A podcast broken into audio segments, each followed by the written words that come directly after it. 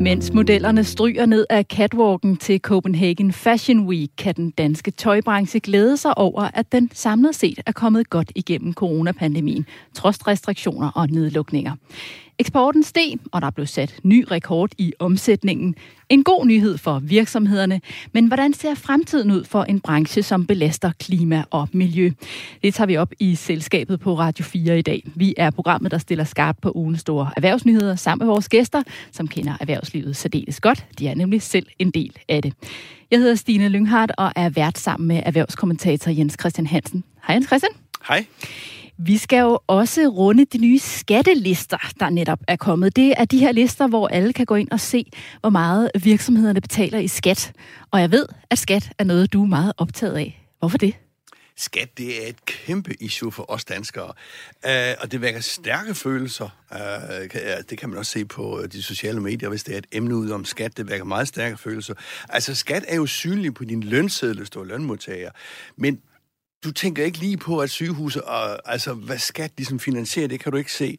Og så er der også noget med, at naboen, hvis han betaler mindre end skat end dig, så er fanden løs i laksegade. Uh, så har vi også de der historier om, det kan vi så lige vende tilbage til øh, de sidste 10-15 år, om skattelylande og, og altså nogle ting. Så, øh, så ja, altså, øh, øh, skat er, er, er, er et super vigtigt øh, øh, issue for tror jeg næsten alle danskere. Men alligevel, du bruger ordet skat og følelser i sammensætning. ja, det vil jeg heller ikke rigtig om. Altså, nu tænker jeg ikke på sådan, at hvis man skal på en first date, at man skal begynde at snakke om skat. Det er ikke, I hvert fald ikke i den forbindelse. Der. Uh, men, uh, men det vækker stærke følelser, uh, med, fordi det er noget om penge, og, og, og, og skat er også noget med millimeterretfærdighed. Altså, hvis det er nogen, der har et fradrag, der er en millimeter uh, højere end dig, så bliver, så bliver du sur. Vi taler mere om de her skattelister, som også har været temmelig omdiskuteret lidt senere i programmet. Nu skal vi hilse på vores to gæster. Vi har i dag besøg af Laura Lindahl, direktør i Dansk Facility Management og medlem af kommunalbestyrelsen på Frederiksberg for Konservativ. Hej Laura. Hej. Og velkommen også til dig, Henrik Stenmann. Du er stifter og administrerende direktør i det digitale bureau IIH Nordic. Hej. Godt at se jer begge to. Og lad os øh, først lige få et overblik over de største erhvervsnyheder i denne uge. Jens Christian, så røg alle coronarestriktionerne. Jeg synes da stadig, at der var nogle, øh, nogle enkelte i hvert fald, der havde, havde mundbind på i toget og også rundt omkring i, i gadebilledet, da jeg ja. gik herhen. Ja, det var lidt sjovt, og vi snakkede om det her, inden øh, vi gik hen i studiet, ikke? fordi vi begge to havde været med... Øh, S-toget og været på strøget her i København, og jeg var inde i lavkagehuset og få en kop kaffe og sådan noget, og jeg så næsten ingen. Altså, de kan tælles på én hånd. Jeg tror, der var en to-tre stykker med mundbind. Så de ryger meget hurtigt. Øh, du har så en lidt anden opfattelse af det. Øh, og Laura ved, og det snakker vi også om, øh, du har en tredje opfattelse, det er, fordi du har børn i institutionen. Prøv lige at fortælle om det. Jamen, i mine børns øh, daginstitution, der har man besluttet at øh, fortsætte med mundbind de næste 14 dage. Så forældre, når vi skal ind og hente vores børn, så skal vi altså øh, i de næste 14 dage fortsat bære mundbind, også ude på legepladsen. Er det, fordi I har et særligt højt smittetryk hos jer, eller hvad? Altså, jeg bor jo på Frederiksberg, og der er ikke nogen tvivl om, at hovedstaden er jo hårdere ramt end, øh, end mange andre af landsdelene. Men, øh, men det er simpelthen BUPL's anbefaling, fordi at der er øh, stort fravær, sygefravær blandt pædagogerne, så, så daginstitutioner, og det tror jeg på landsplan er hårdt ramt af sygefravær. Så det er et, øh, et hensyn til de ansatte i daginstitutionen, som de, øh, de an, og derfor anbefaler de, at vi bærer mundbind fortsat de næste 14 dage. Så selvom man lige troede, nu slap vi, så var det altså op med mundbindet i morges og øh, på med det, og sådan fortsætter det altså to uger endnu. Men Jens Christian, det er også lidt interessant, fordi jeg synes, at man bemærker, at der er nogle lidt forskellige meldinger fra, øh, fra virksomhederne. Altså, der er nogen, der også stadig holder lidt fast i nogle restriktioner. Ja, altså, jeg har indtryk af, at dem, der holder fast i de restriktioner, det er, fordi de er nervøse for ikke at have deres, øh, øh, at få syg, sygdom øh, hos deres medarbejdere. Altså, for mange, øh, der bliver væk fra deres, øh, der bliver arbejde øh, på grund af sygdom. Øh, men øh, jeg tror, det falder øh, forholdsvis hurtigt. Jeg synes også, det er et problem her, også det Laura siger, der at hvis man ligesom bare kan gribe det her middel øh, i tid og utid, altså jeg har fuld forståelse for, at man skal kæmpe for at få medarbejdere tilbage på arbejdspladsen, men Men altså, hvor er, øh, hvor er denne, denne balance øh, hen der? Og jeg skal slet ikke snakke om øh, personlig frihed og alt sådan noget der, men jeg synes, det er lidt problematisk. Jeg ved ikke, hvad, hvad du selv mener, Laura. Øh... Jeg synes i hvert fald, at man skal overveje konsekvenserne ved det, når det er øh, udendørs altså på en legeplads, fordi det skal jo sættes op imod, at der er masser af små børn, som ikke får set voksnes ansigtsmimik. Man kan ikke smile til de små børn. Der kommer simpelthen bare et mylder af voksne ind med mundbind og tomme øjne. Så, så, så man er jo nødt til at holde, holde det op i forhold til det, og i hvert fald være sikker på, at det har en positiv effekt, at vi har det her mundbind på ude på legepladsen. Hvad tænker du her, Henrik, om, at der er nogle virksomheder, som også holder fast i coronapas for eksempel? Hvordan ser det ud i, i, i H Nordic? Ja, det, det gør vi ikke. Det må jeg blankt erkende. Øh, men, men jeg er meget enig i, man skal, det er noget med at finde en, en balance, fordi øh, før pandemien, der blev vi altså også syge. Øh, og man kan sige, vi, vi har pralet lidt med, at vi havde håndsprit på øh, alle spore før også pandemien, øh, for at mindske sygefravær osv. Men der, hvor man sådan begynder at pålægge andre til at gøre en masse ting. Så der, begynder, der, der tror jeg bare, vi skal passe på. Så måske er det fint nok for 14 dage nu her, men det må, vi skal bare passe på, at vi ikke ud af en glidebane, hvor pludselig så er der alle mulige ting, øh, øh, arbejdspladser begynder at indføre, for det tror jeg faktisk i, i længden, det vil ikke være, være sundt for os som, som, som samfund. Nå, men jeg er sikker på, at øh, hvis vi kan komme hen til, at de virksomheder og institutioner, hvad det er, ligesom uh, har nogle tilbud, altså for eksempel med sprit, det, det, det synes jeg, det er fint. Det står i supermarkedet, for eksempel. Vi går alle sammen og råder rundt der med, med hænderne. Uh, og jeg tror da også, måske den der afstandsting, uh, jeg tror ikke, det står sådan med to meter uh, med, med, med stopskilte, men, men, men altså, uh, så hvis man ligesom kan komme med nogle tilbud, uh, som så folk kan tage, eller, eller lade være, det, kan jeg, det kunne jeg bedre lide. I, I hvert fald, når vi er ude af uh, coronaen igen, ikke? Lad os runde coronaen af her, Laura. Hvad har du bemærket i ugens nyhedsspillet? Jamen altså, jeg synes jo, at vi fik, øh, at, at, øh, vi fik tallene fra øh, januar måned i forhold til ledige, og der kan vi jo se, at øh, det er forbløffende lavt og lavere end i meget, meget lang tid. Og øh, det er jo positivt, øh, at der ikke er så mange arbejdsløse, ved er besnærende at tænke, men det er et stort problem for vores virksomheder, for vores vækst og vores velstand i Danmark, at man ikke kan tiltrække arbejdskraft, at man ikke kan få arbejdskraft. Jeg arbejder jo øh, for en forening for Facility Management, og der er jo, det er jo service, øh, mine medlemmer de øh, beskæftiger sig med, og øh, de kan ikke få øh, servicemedarbejdere. Det være sig til kantiner, øh, rengøring, serviceopgaver bredt set. Og det er altså både faglært og ufaglært, der mangler. Og hvad gør de så? Jamen altså, det er, jo, det er jo problemet er jo, at der er jo rigtig mange, der er nødt til at sige nej til ordre. Og det er jo, når man er nødt til at sige nej til ordre, at det kommer til at koste på væksten i vores samfund, og i sidste ende velstanden. Så øh, jeg kiggede jo og har jo fulgt med i de politiske forhandlinger på Christiansborg omkring reformer, som kan øge arbejdsudbuddet. Og øh, er selvfølgelig ærgerlig, øh, nu er jeg også farvet af at være konservativ, men er selvfølgelig ærgerlig over, at regeringen ikke øh, er mere ambitiøse i forhold til det store behov, erhvervslivet har for mere arbejdskraft. Hvad tænker du her, Henrik? Altså personligt, øh, jeg kan sagtens forstå den mangel på arbejdskraft, og, og vi er lidt i det der klare skisme, at øh, når vi mangler arbejdskraft, så er det det, vi tænker på. Men i virkeligheden, så kan det åbne op for, at man måske begynder at kigge helt andre veje hen. Øh, og her tænker jeg meget på teknologien. Vi taler meget om de ældre, der ikke har varme hænder og sådan nogle ting og sager. Den situation, vi står i nu, det er, øh, hvis vi tager sådan et land som Japan, øh, der forventer man, at vi kommer til om 30 år at stå i samme situation som, som Japan.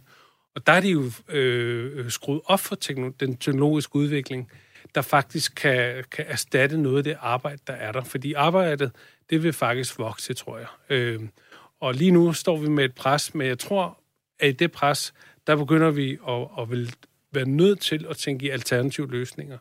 Og det tror jeg egentlig vil være meget sundt øh, øh i alle brancher at tænke, også i facility-branchen i forhold til, hvad, hvad kan man bruge der af teknologi. Nu er det ikke, fordi det hele bare skal løses med teknologi, men jeg tror helt klart, at at det tvinger nogen til at tænke lidt anderledes. En kort kommentar, Laura? Jamen helt klart, og det er, jo de, det er jo altid det. Der er jo intet, der ikke er så skidt, at det ikke er godt for noget. Og netop det gode ved den her situation er, at man bliver tvunget til at disrupte noget, man bliver tvunget til at tænke ud af boksen. Og de muligheder, der ligger i at gøre ting smartere, så vi bliver mere og mere effektive og produktive, dem skal vi selvfølgelig gribe. Men på den korte bane, der koster mm. det.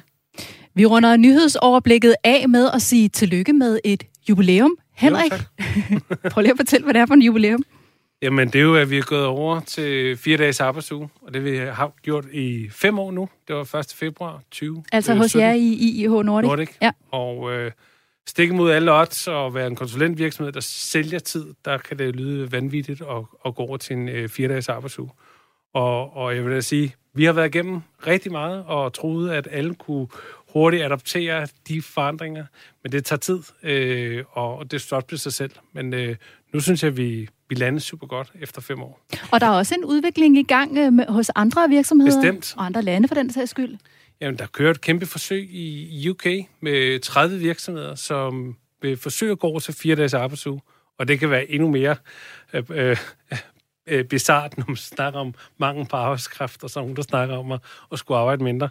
Øh, men det er super interessant. Det er jo ligesom, så, nu er det begynder, altså, der er ligesom begyndt at komme en bevægelse. Så Æh, Henrik, kan du ikke lige præcisere, fordi tit når jeg fortæller sådan rundt omkring, øh, ah, men øh, vi har jo øh, Henrik ind i vores øh, program, der, han har jo fire dages arbejdsuge. Nå, betyder det så, at de arbejder 10 timer eller 9 timer om øh, de fire dage? Øh, prøv lige, altså, men så vidt jeg ved, så arbejder I jo mindre end de der 37,5. 30, 30 timer. 30 timer om ugen? Ja. Okay, og man skal være der, hvornår? Er det, I har en fest dag, hvor I har... Er det tirsdag, eller hvornår er der, er Ja, der det, det havde vi under corona, men, men nu er vi sådan tilbage til almindelig fleksibilitet, om man vil, ikke? Øh, det var under corona, vi ligesom sagde, der var, øh, at, at der prøvede vi ligesom at samle os om, om tirsdagen øh, i de forskellige hold og sådan noget. Og man får heller ikke mindre i løn, vel?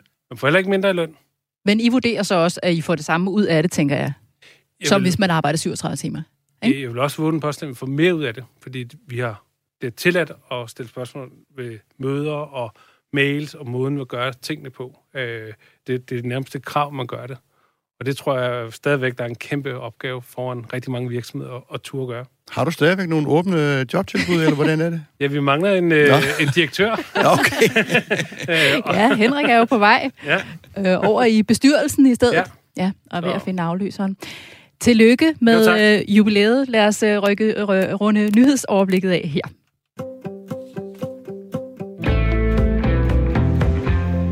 Vi er i fuld gang med erhvervsmagasinet Selskabet på Radio 4, hvor vi går i dybden med nogle af ugens store erhvervsnyheder. Jeg hedder Stine Lynghardt og er vært sammen med erhvervskommentator Jens Christian Hansen. Og vores gæster er Laura Lindahl, konservativ lokalpolitiker og direktør i Dansk Facility Management, og Henrik Stenmann fra det digitale bureau IH Nordic. Og nu skal vi en tur ned af catwalken. I disse dage løber Copenhagen Fashion Week nemlig af stablen. Og mens tøjbranchen præsenterer deres nye kollektioner for fagfolk fra hele verden, så kan de samtidig konstatere, at de samlet set er kommet godt igennem coronapandemien. Sidste år steg eksporten med 13 procent, og der blev sat ny rekord i den samlede omsætning i tøjbranchen. Den nåede 48,7 milliarder kroner, skor Finans.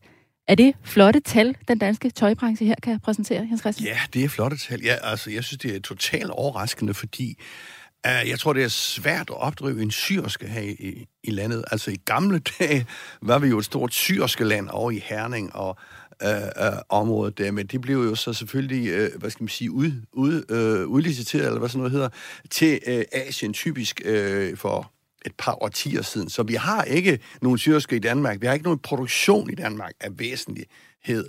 Øh, jeg skal ikke sige, om det, har, været- om det er nogle små modehuse, der selv øh, bogstaveligt talt syr.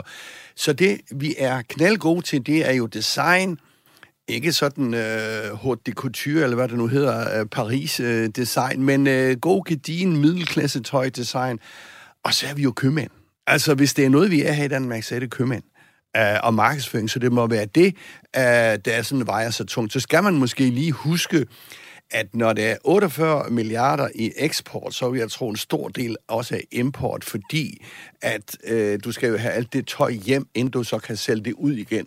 Så, øh, hvad skal man sige, nettoeffekten på, øh, på vores betalingsbalance, den er nok noget mindre, men, øh, men fred være med det. De 48 milliarder, det var omsætningen. Øhm, hvad hedder det? Eksporten er 33 milliarder, bare for lige at, ja, Ja, ja, ja. præcisere Ja, det. Men altså, de samles til modeuge med optimisme. Øh, hvad er så årsagen til, at den danske tøjindustri er kommet godt igennem pandemien? Fordi der har jo været masser af udfordringer med restriktioner og logistik og lukkede butikker på grund af corona. Ja, og det er sådan, øh, altså vi kan huske først i coronatiden der, der så vi, at landets største tøj øh, sælger, øh, bestsellergruppen, Uh, jeg kan ikke huske, hvad det er, alle deres brands hedder, men det er jo Anders Holk Poulsen, som jo gik i panik uh, i starten der, og ikke ville betale sin husleje, og det ene og det andet og det tredje. Og så viser det sig, at han kom ud med et rekordresultat, og det er vel fordi, at hele den her øh, del øh, er også omfattet af den der digitalisering, som vi så har, har snakket så meget om. Ikke? Altså, når de sidder og designer, øh, og så øh, kan sende afsted til, øh, til Asien, hvor de så producerer på alle øh, Bangladesh og øh, Kina og Indien, og hvor pokker de øh, øh, producerer hen. Øh, og så har det jo været i, øh, i øh, coronatiden, altså vores forbrug af alle mulige ting er steget, og givetvis jo også tøj. No. Ja, lige præcis, fordi vi har jo ikke kun bruge penge på ferier eksempelvis, eller restaurantbesøg, øh, eller en forlænget weekend. Øh, så derfor har vi jo øh, siddet derhjemme og online-shoppet. Det har vi kunnet se på alle e-handelsplatforme. Øh, og, øh, og der er tøjbranchen jo også kommet godt med. Både Zalando og Boost er jo blevet nogle store markedsplatform, hvor det er rigtig nemt for den øh, menige forbruger at sidde hjemme i sofaen og shoppe. Og det kombineret med, at man har haft rigtig meget tid hjemme i sofaen, sammenholdt med, at man har haft øh, et større forbrug, fordi man har sparet penge. Vi fik også vores feriepenge udbetalt. Vi har faktisk haft rigtig mange penge og haft rigtig meget tid, og så er der nogle øh, gode, nemme platformer at sidde og shoppe på. Det tror jeg også har haft en positiv effekt. Hvad tænker du, Henrik? Nu er det selvfølgelig en lige en disclaimer, øh, i og med, at vi arbejder for bestseller og, og sidder med alle deres øh, data, så jeg kommer ikke til at gå ind på, på, på, dem, på, på dem specifikt, men når man sådan kigger udefra øh, Anders Holk, så er det også en person, som, øh, fordi det er, de, de spiller et væsentligt fodaftryk, det er der ingen tvivl om. Men øh, han har også noget ejerskab af Zalando. Han har været meget fremme med at, at være på de her platforme og digitalisering, øh, ikke mindst. Og, øhm, og hvis man kigger på, hvilke lande, der er gået frem, jamen, så er det jo faktisk nogle af vores nærområde, øh, Tyskland og, og, og Sverige, øh, Polen, øh, Spanien er nogle af de lande. Italien, selv Italien er, er også gået øh, frem. Og, og jeg vil våge at påstå, at det er vores evne til at omstille os, det er vores digitaliseringsfokus, hvor vi har haft et forspring, øh, hvor at mange har været meget fokuseret på det sådan analoge, hvor at øh, Anders Holk, kvæg alle hans selskaber og så videre, har været meget fokuseret på det digitale, og det er så blevet en, en win-win øh, situation. Så det, det vil også tillægge, at det er, det er kommet modbranchen til gavn. Og så er hele vores øh, bæredygtighed. Øh, og, og købe ind på klimadelen øh, øh og, og lave bæredygtigt tøj og, og hele taget og, og stille spørgsmålstegn med det. Jeg siger ikke, vi er i mål, men, men det har været et naturligt øh, spørgsmål, vi meget hurtigt har stillet her i Danmark. Det vil jeg skyde på, uden at jeg har nogen sådan nærmere dybtegående analyser på det. Ja, jeg tænker også, øh, at vi måske er gode til at ramme det der mellemsegment. Altså, vi har jo øh, hen som Aarhus, det store svenske, og Sara, og de, er, de ligger vel sådan med det billige tøj, så vidt jeg har forstået. Og så har vi sådan det meget, meget, meget, meget dyre. Men jeg tror, vi har forstået at, og, øh, og lægge os i, øh, i det der mellemsegment, øh, og det gælder jo både bestseller og øh, dem, du nævnte, Laura, det gælder jo også Easy Group og DK, DK Company, som er noget af de helt store. Og de der store markeder, i Østeuropa har vi jo meget store markeder også, ikke? Kina har vi et meget stort marked, altså det er europæisk tøj, godt nok produceret i Kina, men med et dansk øh, aftryk, øh, kan du sige, som er i den der middelklasse, som øh, er et kæmpestort marked. Jeg kunne godt tænke mig at dykke lidt mere ned i det her med bæredygtighed, som du siger, Henrik, det her med, at det er noget, som de danske virksomheder køber ind på. Øh, og jeg har også selv bemærket, at der er mange, der sådan ligesom slår sig op på de her bæredygtige initiativer. Altså man genbruger nogle materialer. Øh, der kan for eksempel være nogle øh, plastikflasker, man kan genbruge og, og lave noget polyester af, for eksempel. Man kan nogle steder også betale en femmer til klimakompensation, når pakken skal leveres. Men samtidig er det jo også en branche, som producerer rigtig meget, altså som øh, Christian er inde på, det er meget tøj, der bliver produceret i, i Asien. Der bliver jo lavet et utal af kollektioner. Der er jo nogen, der laver helt op til 24 kollektioner om året, og der er jo masser af tilbud og, og andre tegn på et, et stort forbrug, mm, også mm. hos forbrugerne. Så hvordan hænger de her ting sammen, når vi ser på det i et, et bæredygtigt perspektiv?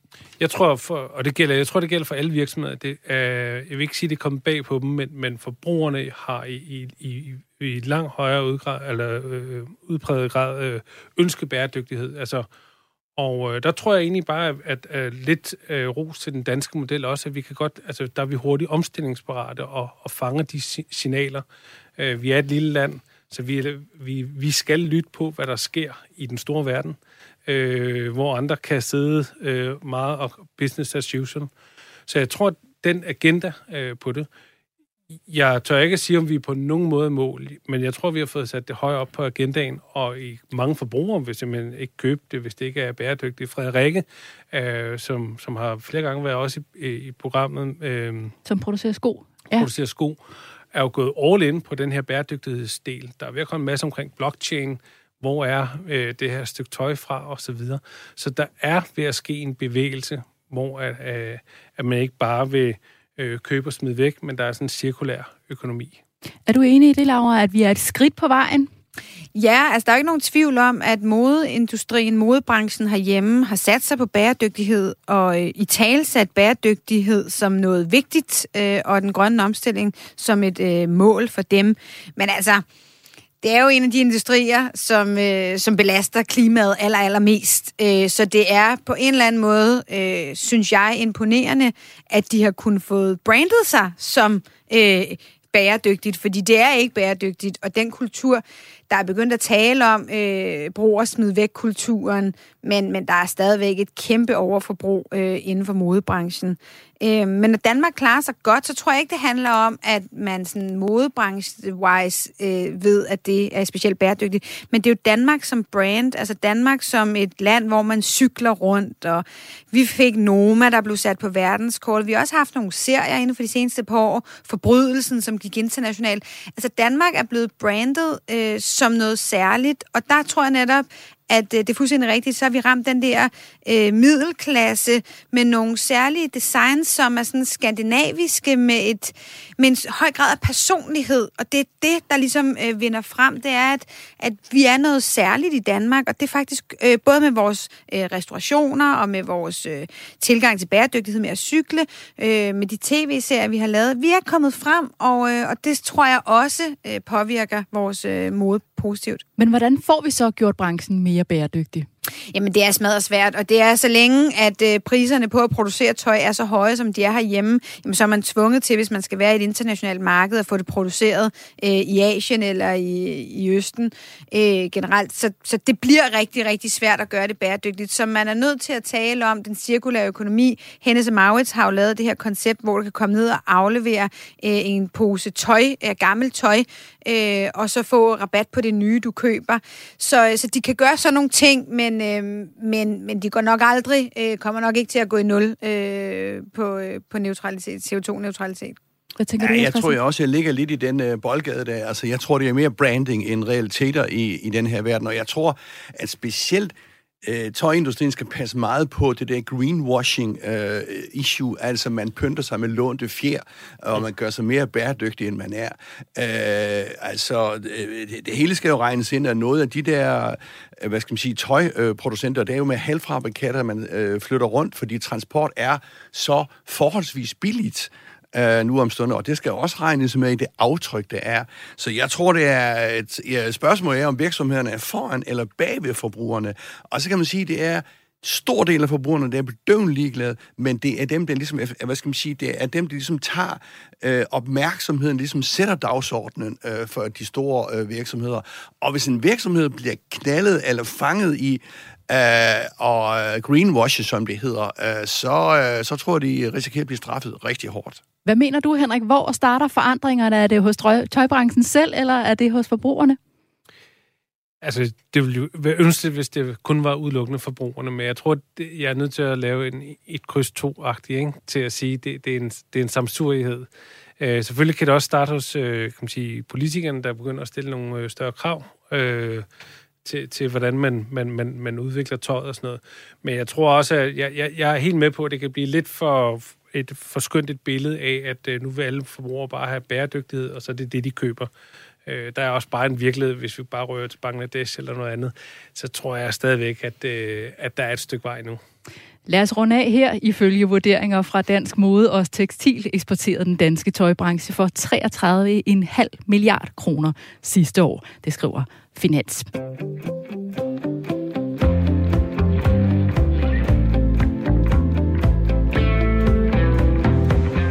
Du lytter til Selskabet på Radio 4-programmet, hvor vi analyserer og debatterer ugens store erhvervshistorier og går tæt på nogle af personerne bag virksomhederne. Jeg hedder Stina Lynghardt og er vært sammen med erhvervskommentator Jens Christian Hansen. Vores gæster er i dag Laura Lindahl, direktør i Dansk Facility Management og medlem af kommunalbestyrelsen på Frederiksberg for Konservative, og Henrik Stenmann, stifter og administrerende direktør i det digitale bureau IIH Nordic. Så skal vi have en quiz. Er I klar? Mm. Yes. Dejligt. Og i dag skal det handle om en mand, som med jævne mellemrum gør sig bemærket i verdenspressen. Det er verdens rigeste mand, Elon Musk, der er kendt som stifter af elbilmærket Tesla og rumfartsvirksomheden SpaceX. Men han er også kendt for at kunne få stor opmærksomhed ved bare at skrive et par enkelte ord på Twitter. Og han har da også over 72 millioner følgere, så der er der i hvert fald et par stykker, der følger med i, hvad han lægger op. Og nu har han så tweetet fem ord om Danmark, som allerede er kommenteret og delt tusindvis af gange. Men hvad er det, han har tweetet om? Man kan tage en hurtig sejr her, hvis nogen byder ind med et svar allerede nu. Og ellers så får I nogle øh, valgmuligheder. Hvad siger I? Er der nogen, der ved det, eller vil komme med et gæt? Jeg kan simpelthen ikke huske det. Jamen, jeg ved det. peger lidt ja, frem og tilbage ja, men på det er hinanden. Fordi, Jeg har lige hørt det, og lige læst det, så det er snyd.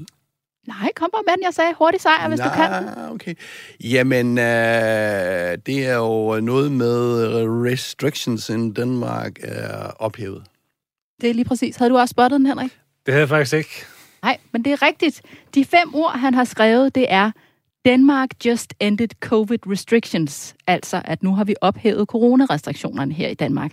Og jeg kan lige sige, at Elon Musk selv har været ude og kritisere den amerikanske håndtering af corona og restriktionerne og talt for en genåbning derover. Men hvad tænker I egentlig om, at en historie om Danmark på den måde når ud til hele verden via verdens rigeste mand, Henrik? Jamen, det er jo øh, fantastisk, når det, når det er gode historier, kan man sige. Ikke? Og det er jo også et, et, øh, det, det igen, det, det, det, det brander Danmark godt, øh, synes jeg, på, at, at vi, øh, vi tør at, at, at gøre det, og vi gør det med, med, med, med, med, med god, et godt datagrundlag og, og, og fornuft. Så, så det er super godt, vil jeg sige. Hvad tænker du, Laura? Det er altså lidt af en kommunikationskanal, han har gang i her. Jamen, jeg tænker det også, at det er... Øh, det brander jo igen Danmark som det der lille land, som folk kender for at være modige. Altså, det har vi jo altid faktisk været i Danmark, også med sådan noget med rettigheder til homoseksuelle og øh, fri porno. Og, altså, vi har altid været dem, der har tur og gøre det, vi synes, der er det rigtige, øh, med bevågenhed fra hele verden. Så jeg synes, det klæder os, øh, og, øh, og, og så er det jo fantastisk at få en markedsføringsplatform som, øh, som ham. Det er jo også lidt skræmmende på en måde, kan man sige. Ikke? Fordi nu øh, jeg er jeg jo enig i, det her jo, øh, det brander jo også på en god måde. Men tænk nu, hvis han havde sagt med 72 millioner følgere, jeres dronning er, øh, øh, øh, er en diktator eller hvad han nu kunne finde på at sige. Altså, det er jo et kæmpemæssigt... Altså, hvis han stiller op til det amerikanske valg med 72 millioner følgere, jamen, så vil han vel øh, brage ind som præsident i USA. Så stor magt har han. Hvad, og hvad betyder det, at han på... har så stor magt? Hvad siger du? Ja, undskyld, hvad betyder det, at han har så stor Jamen, magt? Jamen, det betyder, altså, det er jo, som vi også er inde på, det er jo både godt og skidt. Altså, jeg synes jo, vi har jo snakket om den gode øh, Elon Musk nogle gange, Øhm, og øh, altså, der er mange positive ting, for han er et utroligt innovativt menneske, der har sat Teslaen som det mest berømte, og nu flyver han jo til månen og Mars, og jeg ved ikke alt, hvor han flyver hen.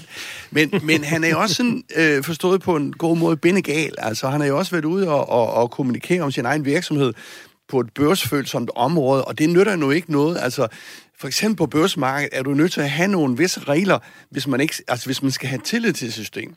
Hvis han så går ud der og, og, hvad skal man sige, og brager ud med nogle ting, som øh, påvirker kursen ekstremt meget og flytter milliarder af dollars. Det duer altså ikke. Så, øh, og han har så stor magt, så de amerikanske børsmyndigheder øh, de gav ham en lille straf for det, der jeg lige har nævnt, men ikke voldsomt. Altså han, det er en, man uh, går til med stor forsigtighed, uh, også for de amerikanske myndigheder. Og du er jo lige præcis inde på det her med, at han har jo også skrevet nogle mere kontroversielle udtalelser.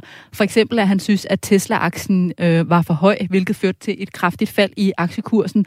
Og han har også fået bitcoin til at falde på baggrund mm. af tweets med et enkelt ord, så vidt jeg husker. Øhm, hvordan kan en mand have så stor påvirkning ved at tweete bare ganske få ord, Henrik? Men jeg tror, det er, det overordnet set, så er det en, en, en generel tendens, at der er enkelte personer, der kan virkelig have en, en, en stor magt. Og øh, med magt, der følger også øh, en, et stort ansvar. Og, øh, og, og der er enig med Jens Christian, at, øh, at, øh, at han på mange måder også er positivt men lidt bindegal.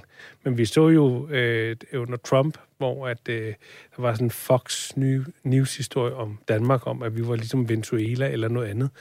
Øh, så, så det der med, når noget ikke er sandt, pludselig, eller egentlig ikke øh, kommer os til gode, så kan det altså også give en, en, en boomerang-effekt. Så, så, så jeg tror ikke, det sidste, vi har set. Man kan sige, det positive det er, at nu har han gjort det så mange gange, eller sagt så meget, så, så man trækker lidt mere på skulderen, måske er det. Altså i hvert fald sådan ud, set udefra. Tror du, han er sin magt bevidst, Laura? Ja, det tror jeg faktisk, og det er der jo mange, der har. Altså, vi ser det jo også i mindre skala herhjemme. Vi ser jo, at øh, kendte mennesker bruger deres øh, platform, deres øh, kendisfaktor til at skabe opmærksomhed på noget, de synes er et problem. Vi så det med Leonardo DiCaprio, som jo for mange år siden kastede sig ind i klimakampen, øh, brugte anledninger, taler øh, til awardshows på og, øh, og fortælle om, at det her det er vigtigt. Og vi har også set det herhjemme, hvordan skuespillere og musikere bruger deres øh, popularitet på at tale politiske sager.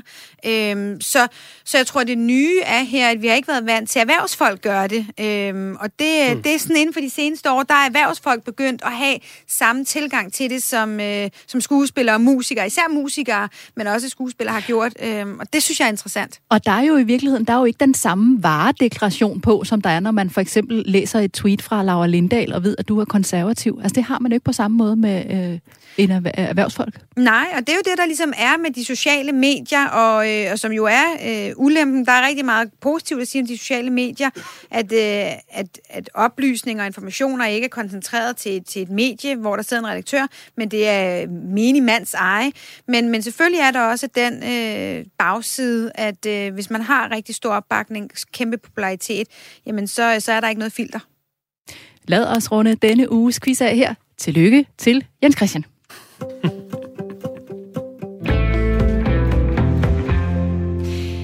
Hvis man er nysgerrig efter at vide, hvor meget danske virksomheder betaler i skat, så kan man tage et kig på Skattestyrelsens åbne skattelister. De bliver offentliggjort en gang om året, og forleden kom tallene for 2020. Og hvis man løber tallene igennem, så kan man se, at Novo har betalt mest i selskabsskat. Novo Holdings betalte 5,7 milliarder kroner i 2020. På anden pladsen ligger Lego-selskabet Kirkby med 2,3 milliarder kroner. Og så kan man ellers bare løbe øjnene ned over listen og finde ud af, hvad virksomheder som Koloplast, Ørsted og Mærsk betaler i skat her i Danmark. Og jeg kan fortælle, at virksomhederne samlet set med 66 milliarder kroner i statskassen i 2020. Jens Christian, hvad er tanken, at vi skal bruge de her åbne skattelister til? Æh, tanken, øh, synes jeg først og fremmest, øh, er, at man skal afmystificere en hel masse ting. Altså, hvis du skaber noget gennemsigtighed øh, ved, ved alle øh, former i samfundet her, også skattebetalinger, jamen så opstår ikke alle disse myter. Altså, øh, før, for årtier tilbage, der var det jo myten, at de store, rige virksomheder, de betaler ikke skat, fordi de flytter bare rundt på tingene. Øh, så har det så vist sig, at det har været en rigtighed noget hen ad vejen øh, med disse skattely. Øh, jeg tror bare, at hvis du skaber gennemsigtighed, øh, så, så, øh, så vil mange af de myter øh, gå væk. Og jeg tror ikke, virksomhederne har så meget imod det. Altså, du kan jo se, altså hvis du var rigtig god til at regne, så kan du faktisk regne det ud ved at kigge på deres regnskaber. Og så er det jo nogle øh, forskelle i, i skatteregnskabet og det officielle årsregnskab. Men, men hvis du tager det over nogle år, øh, så, så kan du faktisk også øh, næsten regne ud, meget det betaler i skat. Men det er så lidt af et arbejde at, at gå ind og regne på det. det er lidt af et arbejde. Der skal man være statsaftalt øh, revisor, helt sikkert. Ja. Men det er jo øh, det er 10 år siden, at det blev besluttet at offentliggøre selskabers skattebetaling, og det har faktisk været ret omdiskuteret. Hvorfor har det været det? Jamen, det er jo også lidt som... Nu øh, starter du ikke med at bruge ordet snage og sådan noget der, ikke? Og, og, og det, øh, det, det kan man selvfølgelig... Altså, hvad skal man bruge det til? For mig at se, øh, så handler det jo om, at det er ødelæggende, hvis vi ikke har tillid til vores system. Og nu er systemet sådan kedeligt, men hvis vi ikke har tillid til, at alle betaler den skat, de skal, så mister øh, så mister vi en stor del af den værdi, der er her i samfundet, altså øh, for at vi alle sammen skal betale en relativt høj skat. Og derfor skal det være noget mere gennemsigtighed, og derfor er det godt, at det kommer noget mere gennemsigtighed. Hvad tænker du, Laura? Er det en god idé at offentliggøre, hvad virksomhederne betaler i selskabsskat? Nej, altså jeg synes, jeg synes de her skattelister, de har sådan... Øh, det er sådan lidt en udskamning, øh, og jeg synes ikke, at man kan bruge dem som en indikator for, hvilken værdi en virksomhed skaber i vores samfund. Fordi skat er ikke den eneste værdi, man kan skabe i et samfund. Der er arbejdspladser, der er øh, afledt effekt af, at man investerer i nyt udstyr, som man køber nogle andre, som skaber vækst øh, og arbejdspladser i andre virksomheder. Så hvis man kigger sådan helt nøgtern på skat og siger, det her det er en indikator for, det er de virksomheder, som bidrager mest til vores samfund, så bliver det simpelthen øh, ikke retvisende. Øh, og så synes jeg også, at det her, det er øh, jo på en eller anden måde et udtryk for, at vi skal sidde i sådan en på en eller anden måde sådan en offentlig gabestok og, øh, og pryle dem, hvor der står nul, øh, fordi hvorfor betaler de ikke skat? Men det kan jo altså være, fordi at de i et år har investeret hele overskuddet i ny teknologi, i nye lokaler, i udvidelse, i nye markeder, i produktion på en ny og mere bæredygtig måde. Alt muligt kan ligge til grund for de tal, og det er derfor, det er mere nuanceret end som så, og jeg synes, man simplificerer det på en måde, så det bliver fordummende. Hvad tænker du, Henrik? Jeg er klar fortæller for at, at få sådan åbenhed. Det, det er øh, Men som jeg også selv har kan man sige, noteret, det er at sige, de tal her, øh, ligesom så mange andre tal, øh, hvis de bare bliver til fri øh, fortolkning, så er der masser af detaljer, som folk ikke fanger. Og øh, det gør så, at man, man pludselig kan se virksomheder komme ud i en, en, en, en ikke færre gabestok i virkeligheden. Øhm, så, så jeg vil sige, det er fint, man, man offentliggør det, men, men jeg vil næsten stille som krav, at, at, at tal må ikke stå alene, uden at, at så, er, så, så er der også en forpligtelse i at uddanne, øh, nu skal jeg på, hvad jeg siger, til, men en forpligtelse til faktisk til at uddanne journalister, der er med til at formidle. Det er et stort krav. Øh, det er et stort krav. Men, men det er mere, øh, fordi at der er så mange ny, nuancer, som øh, Laura også siger, at hvis du skal investere rigtig meget som virksomhed, så laver du måske ikke overskud. Øh, jeg ved, McDonald's har jo kæmpet med det her siden 1980, om, at de, blev, at de ikke betalte skat. De har brugt ufattelig mange mængder ressourcer på at i talsæt, øh, øh, at de betaler skat og, og, og så videre. Men man skal bare sige, 66 milliarder ud af et totalt budget på 1000 milliarder, det er altså stadigvæk øh, de personer, virksomheden beskæftiger, der, og på den måde laver du faktisk også en ret stor øh, direkte eller, eller indirekte skattebetaling.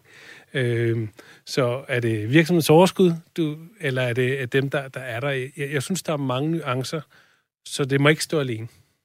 Altså, øh, jeg vil bare lige sige til, til Laura, altså, jeg er jo fuldstændig enig i, at det skal jo ses som et hele, og hvis man investerer, øh, det er ligesom, hvis du køber en bolig, så har du fradrag for dine øh, øh renteudgifter, ikke? Og det skal selvfølgelig ses. Men hvis du ser over en årrække, Laura, så hænger investeringer, overskud og skat altså sammen. Altså, hvis du betaler skat, så er det, fordi du har et overskud. Hvis du ikke betaler skat, så er det fordi, at du i et enkelt år måske har store investeringer, men på lang sigt skal du betale skat, ellers har du ikke en forretning. Og der kan man så komme tilbage til nogle af de virksomheder, vi kan nævne ved navne. De, de store olieselskaber har uh, traditionelt ikke uh, betalt skat i Danmark. Nu for første gang, jeg lige kan registrere sig Q8, øh, betaler for første gang skat i Danmark øh, 17 millioner, og de har været i Danmark i 30 år, eller noget i den stil, 20-30 år. Øh, øh, og du kan også se nogle af disse, hvad hedder det, Aldi og Lidl, altså detaljhandelsvirksomheder, som har været i 20 år, øh, de har underskud hvert år, og så tænker man, bum, bum, bum, hvorfor søren fortsætter de med at være i Danmark, når de har over, øh, underskud år efter år? Det kan selvfølgelig være, at de er dårlige forretningsfolk, men det kunne jo også være, fordi man kan sådan flytte lidt rundt. Internationalt kan man flytte lidt rundt. Altså Aldi og Lidl er jo datterselskaber. Og øh, nu skal vi ikke komme ind på en hel masse teknik her, men øh, du kan transfer prices, som det hedder. Du kan lægge nogle indtægter lidt øh, sådan, øh, øh, hvor du vil. Men det nye, synes jeg, det er, det er, hvis du er i et samfund, så bidrager du med skat i det samfund. Øh, sådan øh, øh, noget hen ad vejen. Og jeg ved, det stiller et kæmpemæssigt spørgsmål. Novo Nordisk, og nu springer jeg lige over den anden side, de, de er jo den største skat, suverænt den største skatteyder i Danmark de har 99 procent af deres omsætning sælges i udlandet. Så hvorfor skal de betale skat i Danmark? Hvorfor skulle de ikke betale skat alle de steder, hvor de sælger? Så det stiller nogle store spørgsmål. Men det korte og det lange, det er jo, at hvis du ikke betaler skat øh, overhovedet, så er det fordi, øh, over en lang årrække, så er det fordi, at du, jeg vil ikke sige fifler, men øh, så, øh, så får du noget øh, til at gøre, at skatten går væk. Hvad siger du til det, Laura? Fordi det er jo rigtigt, at der kan man jo se over en årrække, hvordan det udvikler sig. Men det er klart, at billedet bliver meget mere interessant, når man kigger over en årrække, men det er stadigvæk misforstået at sige, at selv hvis Lidl ikke betaler øh, skat i Danmark øh, over årrække, at de ikke skaber værdi i Danmark, fordi præcis som Henrik er inde på, så er der rigtig mange medarbejdere, der er ansat i Lidl. De betaler personskat, de er beskæftiget. Øhm, der er logistik, der er chauffører, der er alle mulige andre tilknyttet forretningen. Så, så min pointe er, at selvfølgelig kan man kigge på, hvad deres overskud er, og der er måske et eller andet, der er over en overrække, hvis det er i minus eller nul, så er der måske et eller andet, man, øh, man kan være ops på. Men det er bare ikke ens betydende med, at de ikke skaber værdi for det danske samfund, fordi Lille kan skabe rigtig stor værdi for det danske samfund gennem øh, medarbejdere og øh, afledte øh, vækst. Fuldstændig rigtigt, øh, men så kommer øh, endnu et men. Altså, så er det jo nogle af deres konkurrenter, som betaler skat. Øh, og så er vi ude i noget øh, konkurrenceforhold, ulige konkurrenceforhold. Ikke? Altså, øh, så, så, så, så det rejser en masse spørgsmål. Jeg tror bare, at vi må regne med det der med, at øh, altså, det er et nyt, øh, hvad skal man sige, måde at se skat på. I gamle dage var skat sådan, en, det er en omkostning, den skal væk. Og det er jo fair nok, det har vi også som privatborgere, vi vil jo også godt have, have skatten ned. Men nu ser man jo, okay, du er i et samfund, du bidrager med noget til et samfund. Jeg vil ikke sige, at man skal være stolt, eller man kan godt være stolt, stolt af at betale skat, fordi så bidrager det til samfundet. Og det er ligesom den nye øh, som også bliver en del af øh, de der fine ord, governance og hvad det alt sammen hedder i virksomheder. Synes du, at listerne skulle være lukket, Laura? Eller ikke ja, men jeg tror måske, jeg, jeg, jeg, jeg jeg vil ønske, at vi kunne have tillid til de danske skattemyndigheder og være sikre på, at de opkræver det korrekte, og at der er øh, fuld øh, transparens i, i det system, som gør, at man er 100% tryg ved det, at der bliver opkrævet det rigtige. Øh, men men som, som Henrik siger, så er det i hvert fald noget med, at kan man finde en model, hvor man får nuancerne på? Øh, og så synes jeg også, det er en relevant diskussion. Øh, hvor meget kræver, altså hvor meget kan offentligheden kræve af indsigt i de her? Altså er det vores menneskeret i Danmark at vide, hvor meget øh, Little betaler i skat i Danmark? Øh, det synes jeg da er i hvert fald en interessant diskussion. Henrik? Altså som udgangspunkt, som jeg også indledte med at sige, jeg er enig, jeg er helt klart for åbenhed og, og transparens. Øh, men jo mere åbenhed, jo mere forklaring kræver det. Øh, og man kan sige, hvis man kigger til Sverige, hvor du faktisk kan gå ind og se, hvad din nabo tjener. Øh, ja, fordi der kan man også se private skatteforhold. Ja, der kan man se private. Øh, øh, og det gør i hvert fald, at, øh, at, at og, og der tror jeg ikke, at Danmark overhovedet, fordi nu snakker om, om løn og andet, så det er nærmest stadig lidt øh, tabubelagt. Men, men øh, det kunne da være interessant øh, et eller andet sted alligevel øh, se, om sige, hvad vil, vil det bidrage noget? Gør det en forskel i Sverige, at, de kan, at det er så åbent? Øh, mindsker det øh, social snyd, eller hvad det nu måtte være? Det ved jeg ikke, fordi, øh, men, men, jeg, men jeg er klar tilhænger af, at der kommer en vis transparent, som så bliver oversat og kan stille nogle spørgsmål, øh, relevante spørgsmål. Jamen, jeg synes, det er interessant over de sidste 10 år, vi har set alle de her leaks øh, fra alle disse skattelylande, uh, som jo har gjort, at mange er jo gået ind med frivillige forlig for ikke at blive smidt i, i domstolen. Altså, der er så mange øh, uh, skatte, hvad, hvad skal man sige, formuer gemt i, i skattelylande, også for nogle grimme lande, uh, vi ikke kan, kan lide at snakke om, også for Danmark. Uh, og, og det nytter altså ikke noget, hvis vi skal have øh, hvad skal man sige, tillid til at betale den skat, om ikke med glæde, så med en vis øh, forståelse i hvert fald, så er vi nødt til at tro på, at øh, alle bidrager med elementer. Vi kan også se de der store tech-virksomheder, nu springer jeg lige lidt op til de store virksomheder, som lærer sig i Irland at betale nul i skat.